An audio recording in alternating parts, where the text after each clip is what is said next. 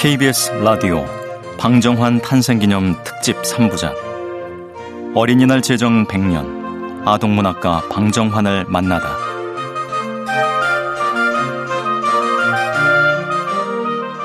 제1부 4월 금음날 밤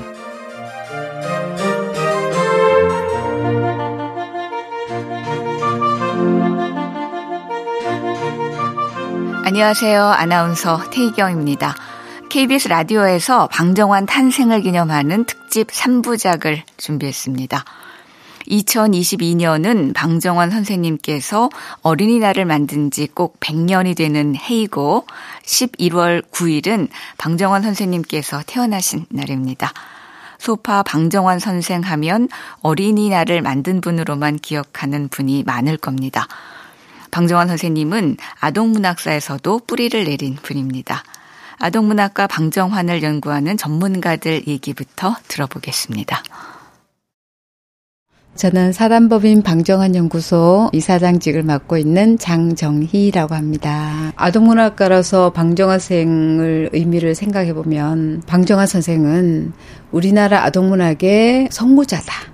동료, 동화, 동화극이라는 장르를 어린이 잡지 창간호 때부터 3분 장르로 뚜렷이 정립을 해주셨거든요. 그래서 현대 아동문학은 바로 거기서부터 뿌리를 내리고 발전해 온 게 아닌가. 춘천교대에서 예비교사들을 가르치고 있는 조은숙입니다. 아동문학 연구하고 있습니다. 방정원 선생님이 첫 번째로 만들었던 그 어린이들을 위해서 번역한 동화집이 제목이 사랑의 선물입니다. 어린이들에게 사랑으로 주는 가장 아름다운 선물이 바로 동화라고 생각하셨고 어린이 문화연대 대표이면서 방정환과 어린이날 100주년 기념 사업단을 맡고 있는 대표 이정희입니다. 서양에서 안데르센을 동화의 아버지라고 한다면 방정환은 동화를 비롯한 수필 영역까지 우리 어린이 문학의 아버지다. 또 어린이 운동의 아버지다.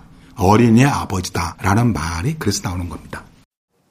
방정환 선생은 아동 문학가로서도 큰 활약을 하셨는데요. 그래서 KBS 라디오에서는 방정환 선생 탄생을 기념해서 방정환 선생의 대표작을 만나보는 시간 준비했습니다.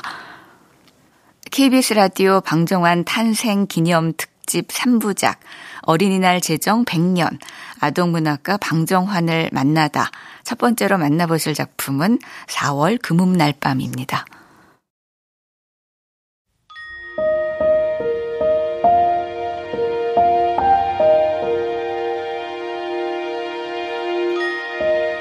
4월 금음날 밤 방정환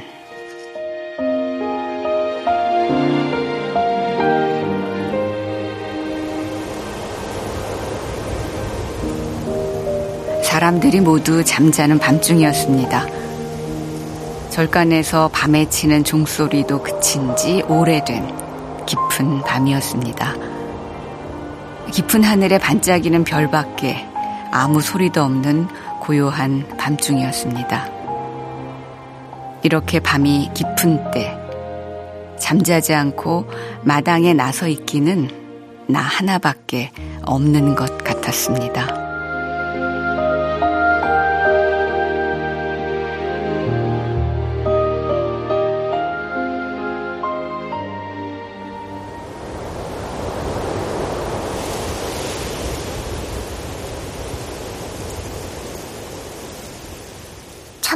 내가 알기에는 나 하나밖에 자지 않는 사람이 없었습니다. 시계도 안 보았어요. 아마 자정 때는 되었을 것입니다. 어두운 마당에 가만히 앉아서 별들을 쳐다보고 있은 즉, 별을 볼수록 세상은 더욱 고요하였습니다. 어? 이게 무슨 소리지?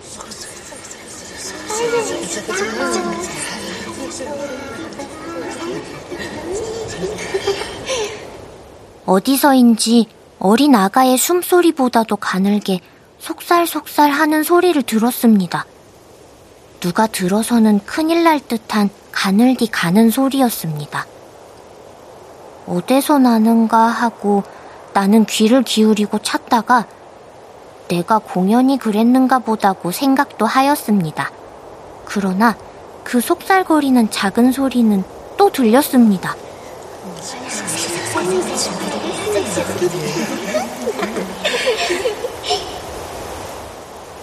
가만히 듣노라니까 그것은 담 밑에 풀밭에서 나는 소리였습니다. 아이고, 이제 곧 새벽이 될 터인데 꿀떡을 이제까진 못 만들었으니 어쩌나? 하고 걱정하는 것은 고운 보랏빛 치마를 입은 조그만 조그만 꽃의 혼이었습니다. 에그, 꿀떡은 우리가 모두 만들어 놓았으니 염려 말아요. 어, 그런데 내일 새들이 오면 음악할 자리를 어디다 정하오? 하는 것은 보라 옷을 입은 진달래 꽃이었습니다. 음악할 자리는 저 집 2층으로 정하지 않았나 배? 잊어버렸나? 노란 전나무 꽃이 말을 하고는 복사나무 가지를 쳐다보고 물었습니다. 에그 여보 왜 이때껏 새 옷도 안 입고 있어? 그 분홍 치마를 얼른 입어요. 그러고 내일 거기서 새들이 음악할 자리를 치워놓았어? 치워놓았어요. 이제 우린 새 옷만 입으면 그만이라오. 지금 분홍 치마를 다리는 중이에요. 아, 그 아래선 모두 차려놓았어? 복사꽃의 호는 몹시 기뻐하는 모양이었습니다. 보니까 거기는 진달래꽃, 개나리꽃, 없는 것이 없었습니다. 날만 밝으면 좋은 세상이 온다고 그들은 모두 새 옷을 입고 큰 잔치의 준비를 바쁘게 하는 중이었습니다. 할미꽃은 이슬로 술을 담그노라고 바쁜 모양이고 개나리는 무도장 둘레에 황금색 휘장을 둘러치느라고 바쁜 모양이었습니다. 그리고 그 중에는 벌써 심부름을 다 하고 앉아서 날이 밝기를 바라는 아가꽃들도 많은 모양이었습니다. 그러자 그때 비켜요 비켜!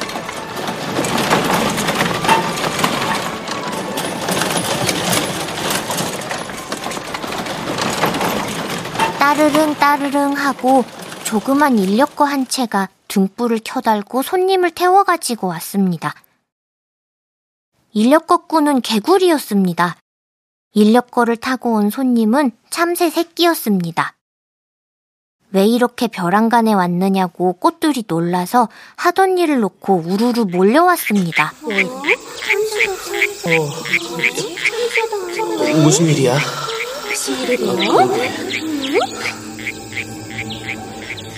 제비와 종달새들은 모두 준비를 하고 기다리고 있는데 꾀꼬리가 목병이 나서 내일 독장을 못하게 될 것 같습니다.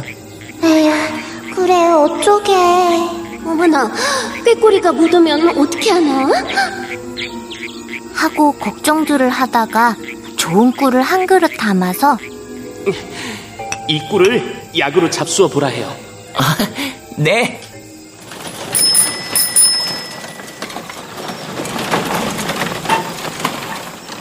참새 새끼는 꿀을 받아가지고 다시 인력거를 타고 급히 돌아갔습니다. 참새가 돌아간 후 얼마 안 있어서 이번에는 따르릉 따르릉 하고 불켠 자전거가 휘몰아왔습니다.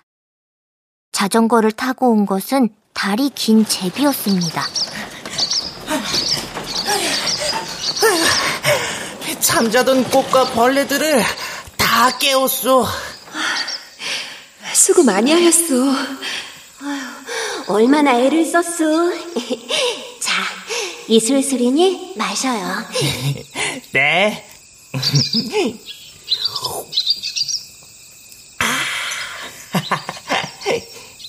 하고 꽃들은 일을 하는 채로 내다보면서 치사를 하였습니다. 제비는 5월이 오는 줄 모르고 잠자고 있는 꽃과 벌레를 돌아다니면서 깨워놓고 돌아온 것이었습니다. 그래 우선 애썼다고 이슬수를 한잔 얻어먹고 좋아하였습니다.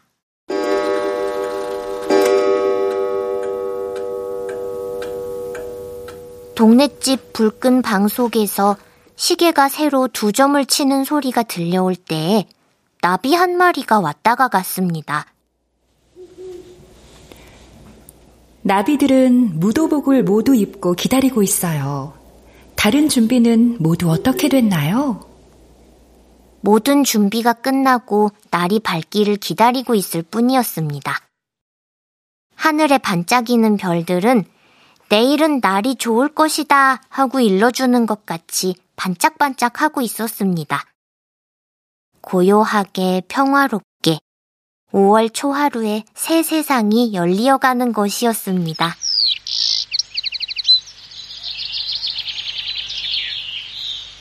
(5월) 초하루 새벽 4시쯤 되었습니다.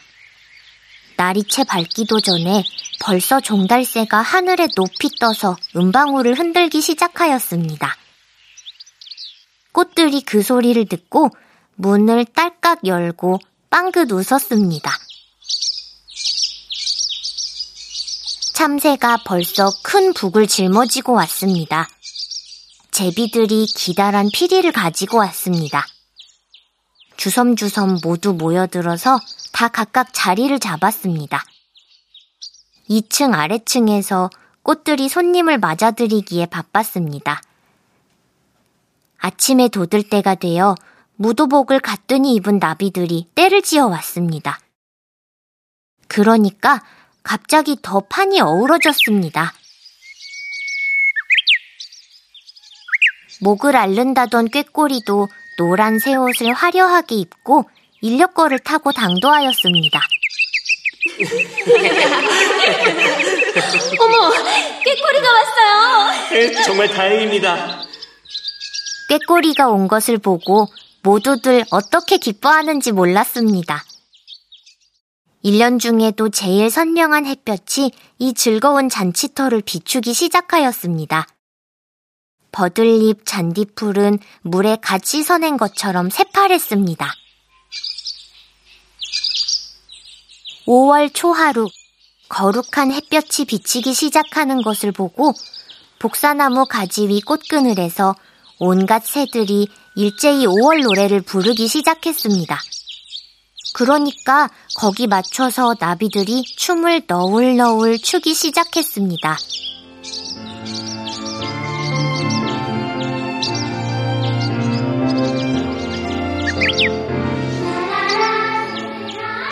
모든 것이 즐거움을 이기지 못하고 덩실덩실 춤을 추었습니다.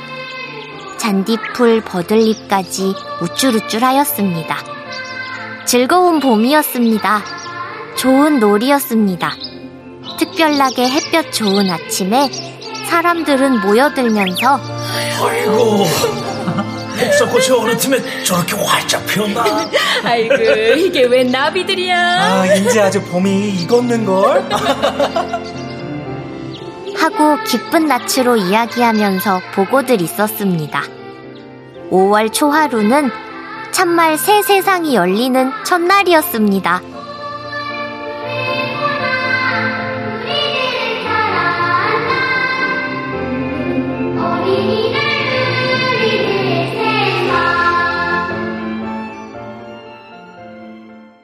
사월 금음날밤은 어린이 1924년 5월호에 발표한 방종환의 대표 창작 동화 중 한 편입니다. 꽃과 나무, 새, 나비들이 5월 초하루 어린이날을 기다리면서 잔치를 준비하는 굉장히 아름다운 판타지 동화다. 100년 전에 우리나라 어린이날이 5월 1일이었어요. 그래서 이 4월 금음날 밤은 5월 1일 어린이날을 기다리는 일종의 전야제 같은 그런 아름다운 분위기를 보여주는 작품이라고 할 수 있습니다. 만년샤스는 어린이 1927년 3월호에 발표한 방정환 선생의 가장 유명한 대표 작품이죠. 한국 아동문학 100년사를 두고 보더라도 대표적인 명작으로 손꼽을 수 있는 그런 작품이라고 할 수 있을 것 같습니다. 그때 일제 강점기에 일본의 지배를 받으면서 또 어린이는 어른의 밑에 눌려 있었거든요. 그러면서 천대를 받고 학대받고 울면서 지내던 그 일제강점기 우리 조선의 어린이들 그렇지만 언제까지나 울고 있어서는 안 된다.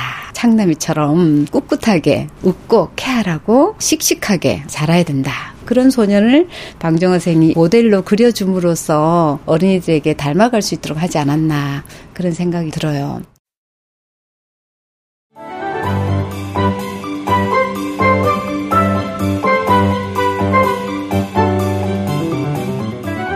만년 셔츠 방정환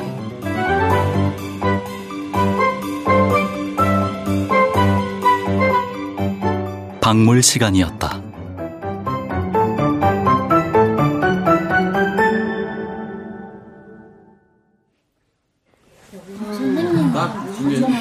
자, 이 없는 동물이 뭔지 아는 학생? 창남이. 어디 말해봐. 이 없는 동물은 늙은 영감입니다. 음? 얘기! 온반 학생이 깔깔거리고 웃어도 창남이는 태평으로 자리에 앉았다. 수신 시간이었다.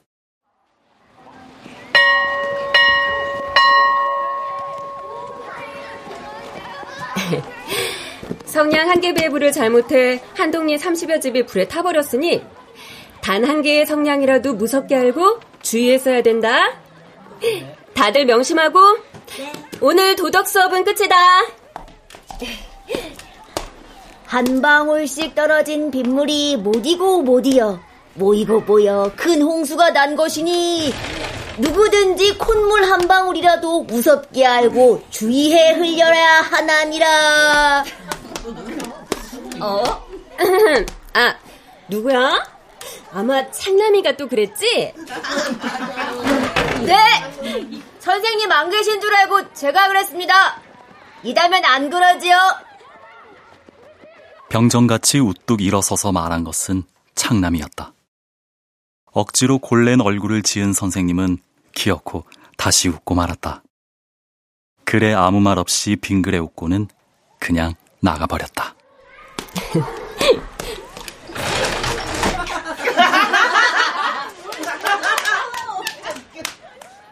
학생들은 일시에 손뼉을 치면서 웃어댔다. 고등 보통학교 1년급의 을조 창남이는 반 중에 제일 인기 좋은 쾌활한 소년이었다. 이름이 창남이요 성이 한가인고로 안창남 씨와 같다고 학생들은 모두 그를 보고 비행가라 불렀다. 비행가는 안창남이잖아. 성은 안, 창남이 성은 한.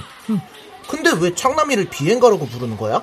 음, 성은 다르지만 발음이 비슷하고 이름은 똑같잖아. 안창남, 한창남. 그러니까 비행가지. 어, 어, 성격도 시원시원하고. 응.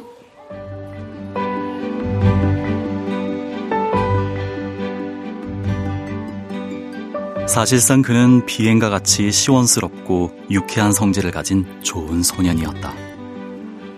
모자가 다 헤어져도 새 것을 사쓰지 않고 양복 바지가 헤어져서 궁둥이에 조각조각을 붙이고 다니는 것을 보면 집안이 구차한 것도 같지만 그렇다고 단 한 번이라도 근심하는 빛이 있거나 남의 것을 부러워하는 눈치도 없었다. 남이 걱정이 있어 얼굴을 찡그릴 때에는 우스운 말을 잘 지어내고 동무들이 곤란한 일이 있을 때에는 좋은 의견도 잘 꺼내는 고로 비행가의 이름은 더욱 높아졌다. 연설을 잘하고 토론을 잘하는 고로 갑조하고 내기를 할 때에는 언제든지 창남이 혼자 나아가 이기는 셈이었다.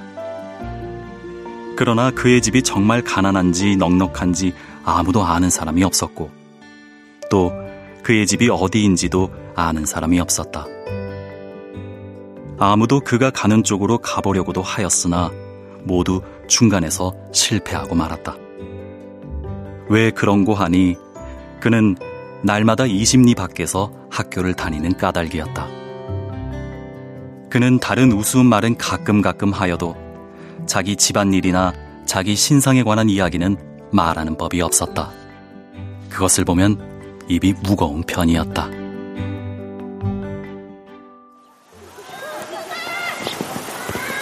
야, 비행가 한창난 말이야. 입는 옷 보면 가난한 것 같기도 하고. 근데 성격 밝은 거 보면 부자 같지 않아? 근데 입이 무거워서 집 얘기를 통 안에 알 수는 없어. 그는 입과 같이 궁둥이가 무거워서 운동틀에서는 잘 넘어가지 못하여 늘 체조 선생님께 흉을 잡혔다. 하악한 후 학생들이 다 돌아간 후에도 혼자 남아 있어서 운동틀에 메어 달려 땀을 흘리면서 혼자 연습을 하고 있는 것을 동무들은 가끔 보았다. 비행가 말이야. 파악 후에 혼자 남아서 철봉 연습하고 가더라? 나도 봤어. 땀 뻘뻘 흘리면서 혼자 애쓰던데? 오, 뭐, 이제는 좀 넘어가대? 어, 웬걸. 한 200번 넘게 연습하면서도 못 넘어가더라. 나도 봤어. 맨 나중에는 자기가 자기 손으로 그 누덕누덕 기운 궁둥이를 때리면서 궁둥이가 무거워, 궁둥이가 무거워 하더라니까. 뭐? 자기가 자기 궁둥이를 때려? 어, 그러니까 괴사지. 괴이스런 사람 맞아. 모두 웃었다. 어느 모로든지 창남이는 반중의 이야기거리가 되는 몸이었다.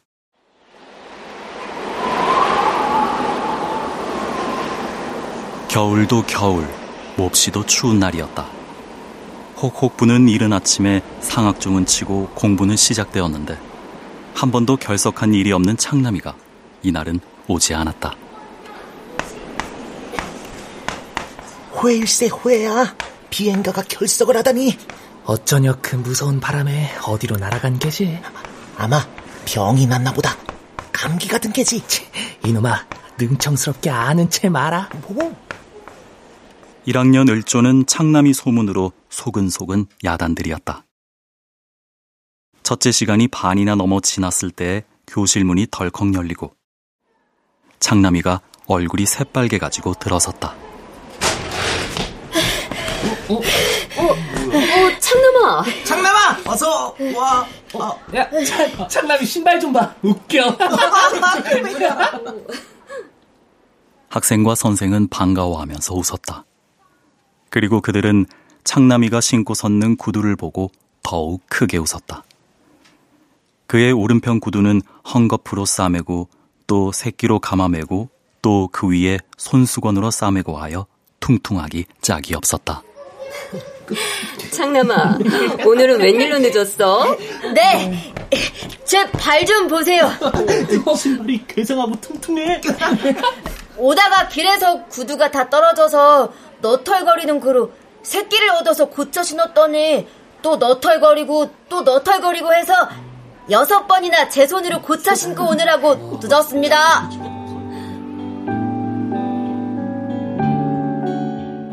그러고도 창남이는 태평이었다. 그 시간이 끝나고 쉬는 동안에 창남이는 그 구두를 벗어들고 다 헤어져서 너털거리는 구두 주둥이를 손수건과 데님짝으로 얌전스럽게 싸매어 신었다. 그러고도 태평이었다.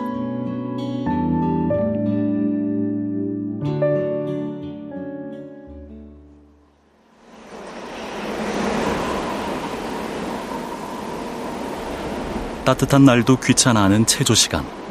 이처럼 살이 터지게 추운 날이었다. 어떻게 이 추운 날 체조를 한다. 또그 무섭고 딱딱한 선생님이 우통을 벗으라고 하겠지. 아유, 아찔이야. 싫어하는 체조 시간이 되었다. 원래 군인 다니던 성질이라 뚝뚝하고 용서성 없는 체조 선생이 호령을 하다가 그 괴상스런 창남이 구두를 보았다.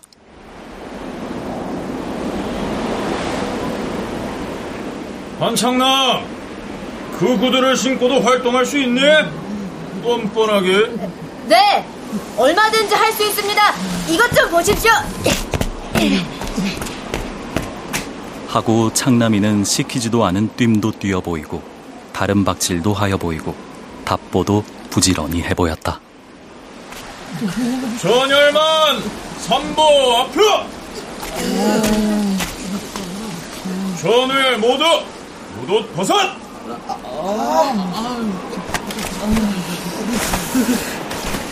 죽기보다 싫어도 체조 선생의 명령인지라 온반 학생이 일제히 검은 양복 저고리를 벗고 셔츠만 입은 채로 섰고 선생까지 벗었는데 다만 한 사람 창남이가 벗지를 않고 있었다. 한창남! 왜 옷옷을 안 벗니? 아, 그게 창남이의 얼굴은 푹 수그러지면서 빨개졌다. 그가 이러기는 참말 처음이었다. 한참 동안 멈칫 멈칫하다가 고개를 들고 선생님 만년 셔츠도 좋습니까? 뭐? 만년 셔츠? 만년 셔츠가 뭐야? 맨, 맨몸 말씀입니다. 어서라. 성난 체조 선생은 당장에 후려 갈길 듯이 그의 앞으로 뚜벅뚜벅 걸어가면서 호령하였다. 창남이는 양복 저고리를 벗었다. 그는 셔츠도 적삼도 아무것도 안 입은 벌거숭이 맨몸이었다. 선생은 깜짝 놀라고 학생들은 깔깔 웃었다. 어, 한창남, 왜 셔츠를 안 입었니? 없어서 못 입었습니다. 그때 선생의 무섭던 눈에 눈물이 돌았다. 그리고 학생들의 웃음도 갑자기 없어졌다. 가난, 고생. 아, 창남이 집은 그렇게 몹시 구차하였던가. 모두 생각하였다. 눈물을 씻고 다정히 묻는 소리에. 창남아, 정말 셔츠가 없니? 오늘하고 내일만 없습니다. 모레는 인천서 형님이 올라와서 사줍니다. 그럼 웃옷을 다시 입어라. 한창남은 오늘은 웃옷을 입고 해도 용서한다. 그리고 학생 제군에게 특별히 할 말이 있으니 제군은 다 한창남군 같이 용감한 사람이 되란 말이다. 누구든지 셔츠가 없으면 추운 것은 둘째요. 첫째, 부끄러워서 결석이 되더라도 학교에 오지 못할 것이다. 그런데 오늘같이 제일 추운 날 한창남군은 셔츠 없이 맨몸 그 만년 셔츠로 학교에 왔단 말이다. 여기선 제군 중에는 셔츠를 둘씩 포개 입은 사람도 있을 것이요. 자켓까지 외투까지 입고 온 사람이 있지 않은가? 물론 맨몸으로 오는 것이 예의는 아니야. 그러나 그 용기와 의기가 좋단 말이다. 한창남군의 의기는 1등이다. 제군도 다 그의 의기를 배우란 말이야. 네. 만년 셔츠. 비행가란 말도 없어지고 그날부터 만년 셔츠란 말이 온 학교 안에 퍼져서 만년 셔츠라고만 부르게 되었다.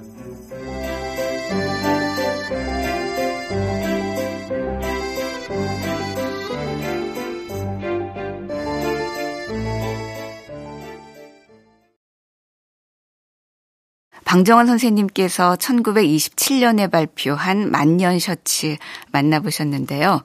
시간 관계상 뒷부분은 들려드리지 못했습니다. 이번 기회에 원문 전체를 읽어보셔도 좋을 것 같습니다. 계속해서 만나보실 작품은 방정환 작가의 금시계인데요. 이 작품이 갖고 있는 의미에 대해 방정환과 어린이날 100주년 기념사업단 이주영 대표의 해설부터 들어보겠습니다. 금시계가 그렇게 많이 알려지는 작품은 아니에요. 그렇지만 방정환 선생님의 여러 갈래의 작품 중에서 아주 독특한 흥미로운 작품 중의 하나입니다. 방정환 선생님 사진 소설이 두 편 있는데 1920년대에 이렇게 사진과 문학을 같이 연결시켜서 만든 게 이제 흥미롭고 아마 방정환 선생님이 당시 그 소년의 어린이들에게 말씀하신 것처럼 환경이 아무리 어렵더라도 조선의 어린이들은 스스로 배우고 서로 도우면서 항상 씩씩하고 당당하게 살아야 한다. 그런 마음이 가장 잘 담긴 작품 중의 하나가 금시계다라고 생각을 합니다. 방정환 작가의 금시계는 1929년 어린이 잡지 7권 1호, 2호에 발표된 작품인데요. 15살 효남이가 주인공입니다. 효남이는 새벽부터 밤까지 일을 하고 밤에는 야학에서 공부하며 꿈을 키우고 있습니다. 그런데 고향에서 어머니가 몸져 누워 약살 돈이 없다는 편지가 옵니다.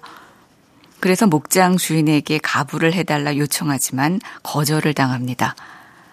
그때 목장 주인이 금시계를 도둑 맞는 일이 생기고 효남이가 도둑으로 몰리게 됐습니다. 도둑으로 몰린 효남이가 풀밭에서 울고 있는 사이 뜻밖의 일이 발생합니다. 방정환 작가의 금시계 후반부 함께 만나보겠습니다.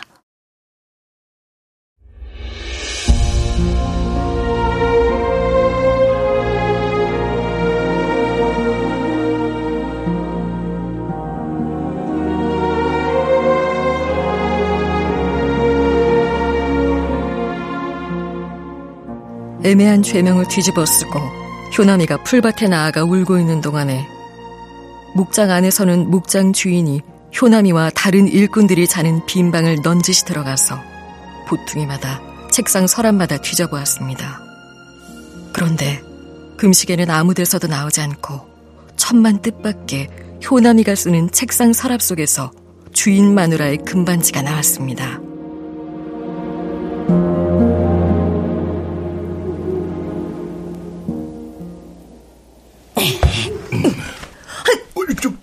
이건 내 금반지. 아니, 효남이 이 녀석 왜 이렇게 흉악한 거야?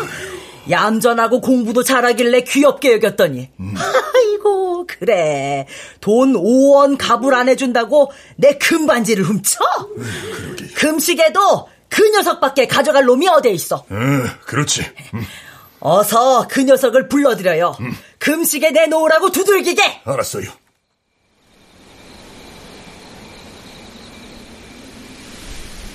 해가 아주 지고 가을날이 저물어 쓸쓸스럽게도 어둑어둑하기 시작했습니다. 날아다니는 새들도 이제는 제 집을 다 찾아 들어가고 없는데 벌판에 혼자 앉은 효남이는 목장에서 그 소동이 난 줄도 모르고 혼자서 울고만 있었습니다. 어머님 병환이 그동안 더해지셨을지도 모르는데 약 한 첩살 돈이나마 보내려다 도둑누명만 쓰고 있는 줄도 모르고 어린 누이가 오죽이나 기다리고 있을까?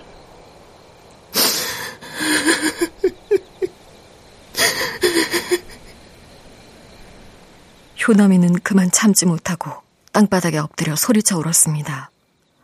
목장편에서 수두기가 뛰어왔습니다. 수두기는 주인의 방에 있으면서 잔심부름하는 급사였습니다. 효남아! 효남아! 큰일 났다. 지금 네 책상 서랍을 주인이 뒤져봤어.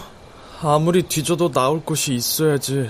아, 거기서 주인 마누라의 금반지가 나왔어. 그래서 금식에도 네가 꼭 가져갔다고 지금 얼른 불러오라고 그러니 얼른 들어와. 금식의 까닭에 의심을 받는 것도 분한데 어찌하여 주인 마누라의 금반지가 내 서랍 속에서 나왔단 말인가? 효남이는 기가 막혀 머리가 꽝 하고 눈이 어두워지는 것 같았습니다. 생각하니 누가 날카로운 칼로 가슴을 찌르는 것 같았습니다. 그래도 주인이 부른다니 안갈 체주가 없겠어서 일어서려 하니 일어설 기운도 없고 하도 놀라운 일이어서 이제는 눈물도 나지 않았습니다. 그래도 가서 변명을 할 때까지는 해봐야지. 어, 저게 뭐지? 효남이는 기운을 다듬어서 두 손으로 풀밭을 짚고 벌떡 일어서려니까 그때 효남이 얼굴에서 두세 자밖에 안 되는 풀밭에 착착 접은 종이 쪽이 떨어져 있는 것이 눈에 띄었습니다. 풀밭에 저건 뭘까?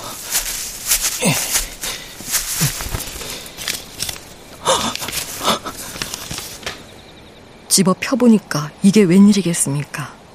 금식에 한 개를 전당 잡힌 전당표 쪽지였습니다. 효남이는 지옥 속에서 신선이라 만난 것처럼 눈이 부시게 반가워서 누가 잡힌 것인가 그 이름을 보니까 전수득, 바로 지금 부르러 왔던 그 급사 아이의 이름입니다. 옳지. 수둑이 고놈이 주인의 금시계를 훔쳐다가 잡히고 나중에 그 허물을 내게 둘러대노라고 오늘 또 금반지를 집어다가 내 책상에 넣어놓은 것이 분명하구나. 그리고 지금 나를 부르러 왔다가 급히 뛰어가느라고 흘리고 갔구나. 오냐, 이것만 있으면 나는 도둑 누명을 벗는다.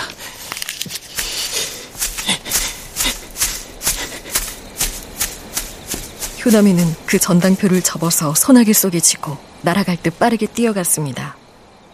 목장에는 벌써 전기등이 켜졌습니다. 목장 문으로 뛰어 들어가려 할 때, 그때 목장 문간에는 수두기가 그의 어머니하고 무슨 이야기인지 이야기를 하고 있었습니다. 그 어머니는 그리 많이 늙지도 않았는데 고생이 많아 그런지 몹시 마르고 얼굴도 앙상했었습니다. 야, 지금 임자가 와서 어서 방을 내놓으라고 내민이 어쩐단 말이냐. 아버지가 저렇게 석 달째 앓으시지 않으면 이런 꼴이야 당하겠니만은 당장 병들어 누워 계신 아버지를 한 길에다 뉘니 어쩌니. 돈이 오늘은 된다면서 아직 못 되었니?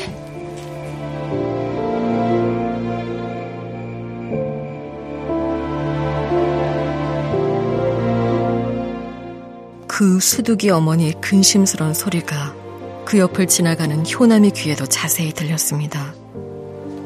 수두기는 고개를 숙이고 가만히 있더니 주머니 속에서 무언지 꺼내는 모양이었습니다.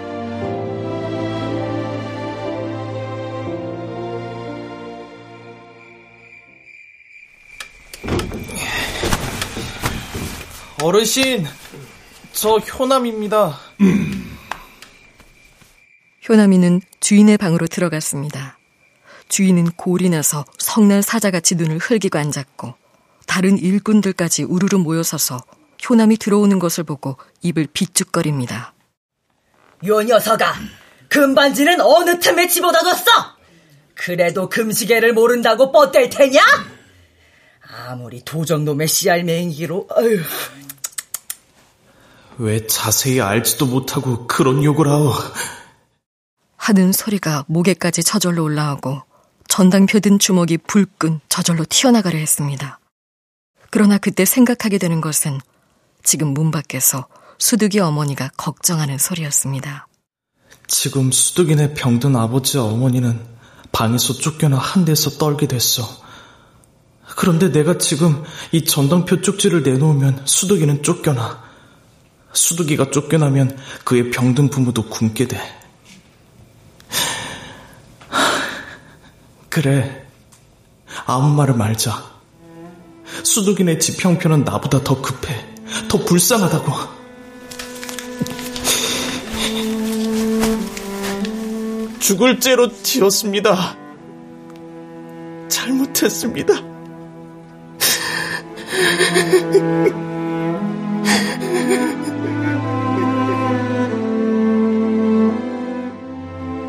그가 고개를 푹 숙이고 이 말을 할때 국달한 눈물방울이 헤어진 헝겊 신발 앞에 뚝뚝 떨어졌습니다.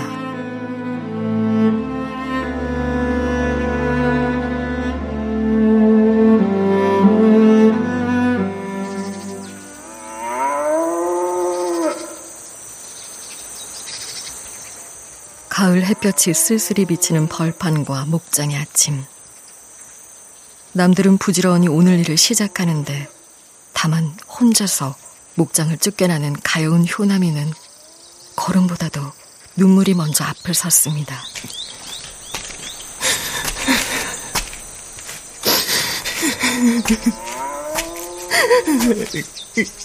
아무 까닭 없이 나아가도 쫓겨가는 사람은 슬프거든.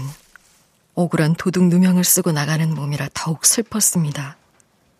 생각하면 자기가 지은 죄가 아니오. 같이 있는 수둑이란 급사아이가 집이 구차해서 주인의 금시계와 주인 마누라 금반지를 훔쳐내고 그 허물을 나에게 둘러 씌우려 한 짓이오.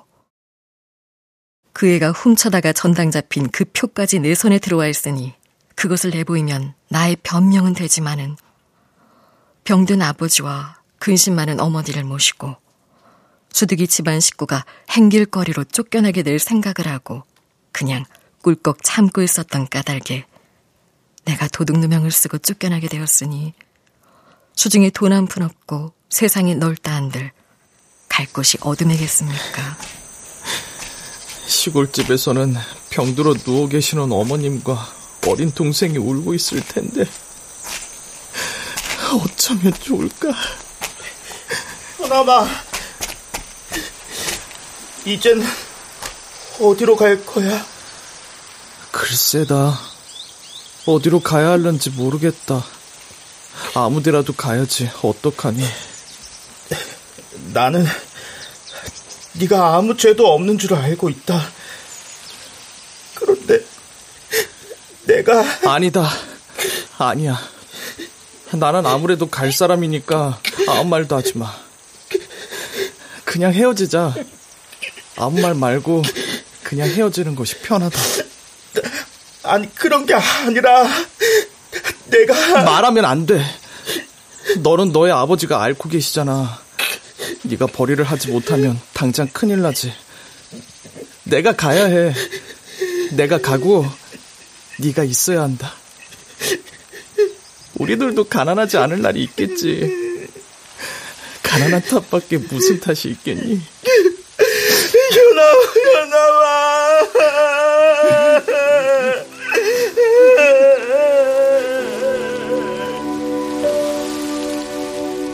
효남이의 말끝은 울음이 섞여서 떨렸습니다. 수덕이는 그만 효남이의 가슴에 얼굴을 파묻고 소리쳐 울었습니다. 아, 가엾은 어린 넋들의 울음. 나뭇잎들도 슬퍼서 우는지 한 이파리 두 이파리 훌쩍이면서 땅 위에 굴러다닙니다.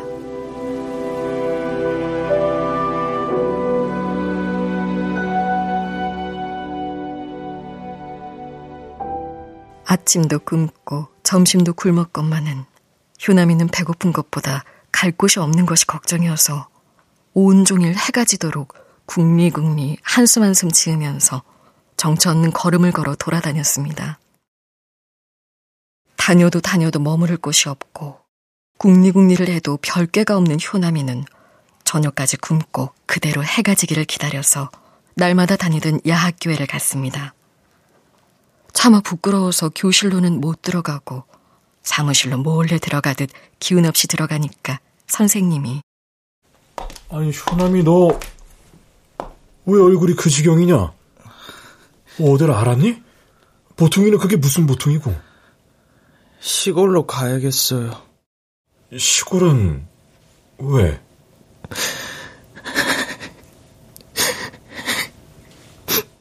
묻는 소리에 무슨 대답을 해야 하겠습니까? 효남이 입에서는 아무 말도 안 나오고 국달한 눈물만 뚝뚝 떨어졌습니다.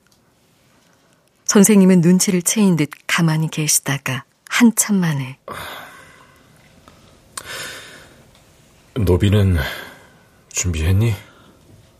없어요. 노비가 없으면 어떻게 하니? 700리나 된다면서. 걸어라도 가야겠어요.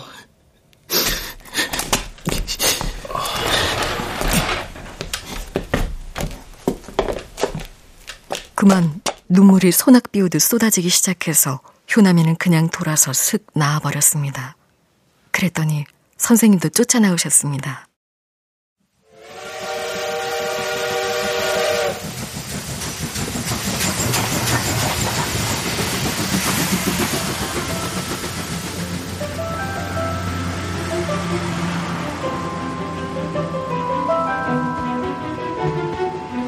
여러분, 기뻐해 주십시오.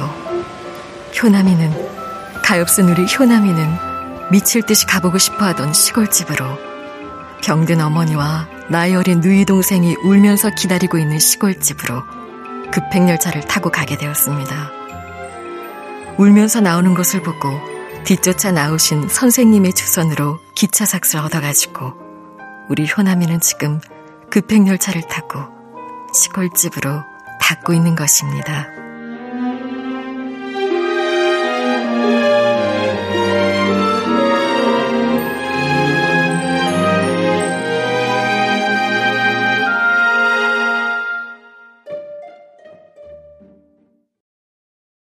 자기의 죄를 대신 뒤집어 쓰고 쫓겨나간 효남이와 울면서 작별을 하고 수득이는 그날 저녁밥도 먹지 않고 밤이 새도록 울기만 하였습니다. 한 걸음도 발을 내어 디딜 것이 없는 효남이가 지금쯤 네 집 처마 밑에서 떨고 섰지 않을까? 그 애는 나를 위해서 대신 쫓겨가기까지 했는데 아, 내가 이렇게 잠자코 있다니 그래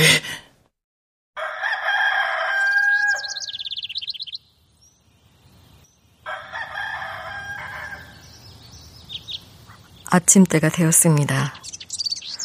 수두기가 울면서 자상하게 자백하는 소리를 듣고 목장 주인 내외는 깜짝 놀랐습니다. 불쌍한 동물을 위하여 남의 죄를 뒤집어 쓰고 잠자코 밀려나간 아이. 세상에 다시 없는 착한 아이를 때리고 욕하고 하여 쫓아보낸 자기들의 잘못을 뉘우칠 때 어떻게 하면 그 착한 아이를 다시 찾아들여서 잘못한 일을 사과할까 하는 마음이 불같이 일어났습니다. 그래서 주인은 그날 저녁 때가 되기를 기다려서 효남이가 다닌다던 야학교를 찾아갔습니다. 찾아가서 효남이의 선생님을 보고 그동안의 자세자세한 이야기를 모두 하고 어떻게 그의 집을 찾아갈 수 있느냐고 주소를 가르쳐 달라고 애걸하였습니다. 목장 주인의 이야기를 듣고 선생님은 한편으로 놀라면서 한편으로 더할 수 없이 기뻤습니다. 곧 온 학생을 한 방에 모아놓고 그 선생님은 여러분, 우리는 우리 학교 학생 중에 말할 수 없이 기특한 학생이 있는 것을 발견했습니다. 어제 저녁에 어머니 병환 때문에 시골로 내려간 김효남 군입니다.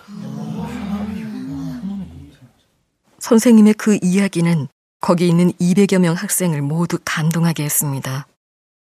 선생님이 말을 마치고 다시 사무실로 가서 목장 주인과 이야기하시는 동안에 학생들은 헤어지지 않고 그 중에 한 학생이 나서서 효남이는 불쌍한 동물을 위해 자기가 대신 쫓겨났습니다. 빈손으로 앓는 어머님께로 갔습니다. 우리는 동물을 위하여 단 일전씩이라도 모아서 보내십시다. 옳소! 기쁜 소리가 여기서도 저기서도 일어나면서 저마다 주머니에 있는 돈을 내었습니다. 5전 내는 사람, 10전 내는 사람, 11전 내는 사람. 모두 합쳐서 12원 76전이었습니다. 종이에 싸고 그 위에 어머님 약값에 쓰십시오. 하고 써서 사무실로 가서 선생님께 들으니까 선생님은 그것을 목장 주인에게 전하면서 시골 효남이 집에 가신다니 이것도 전해 주십시오. 아이, 어, 네. 가서 전해드리고 효남이 어머니 병원이 위중하시면 제가 모시고 서울로 와서 병원에 입원하시게 해드리겠습니다. 아, 그리고 효남이와 효남의 누이 동생은 다 학교에 다니도록 해주려 합니다. 저는 아들도 딸도 없으니까요.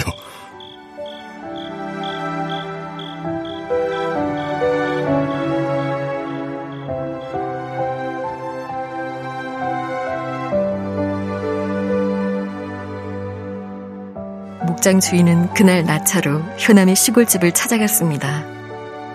닷새 후에 효남이 집 식구를 데리고 와서 효남이의 어머니는 병원에, 효남이와 효순이는 각각 학교에 입학하였습니다. 그리고 효남이의 소원으로 수두기도 쫓겨나지 않고 전처럼 잘 다니고 있었습니다.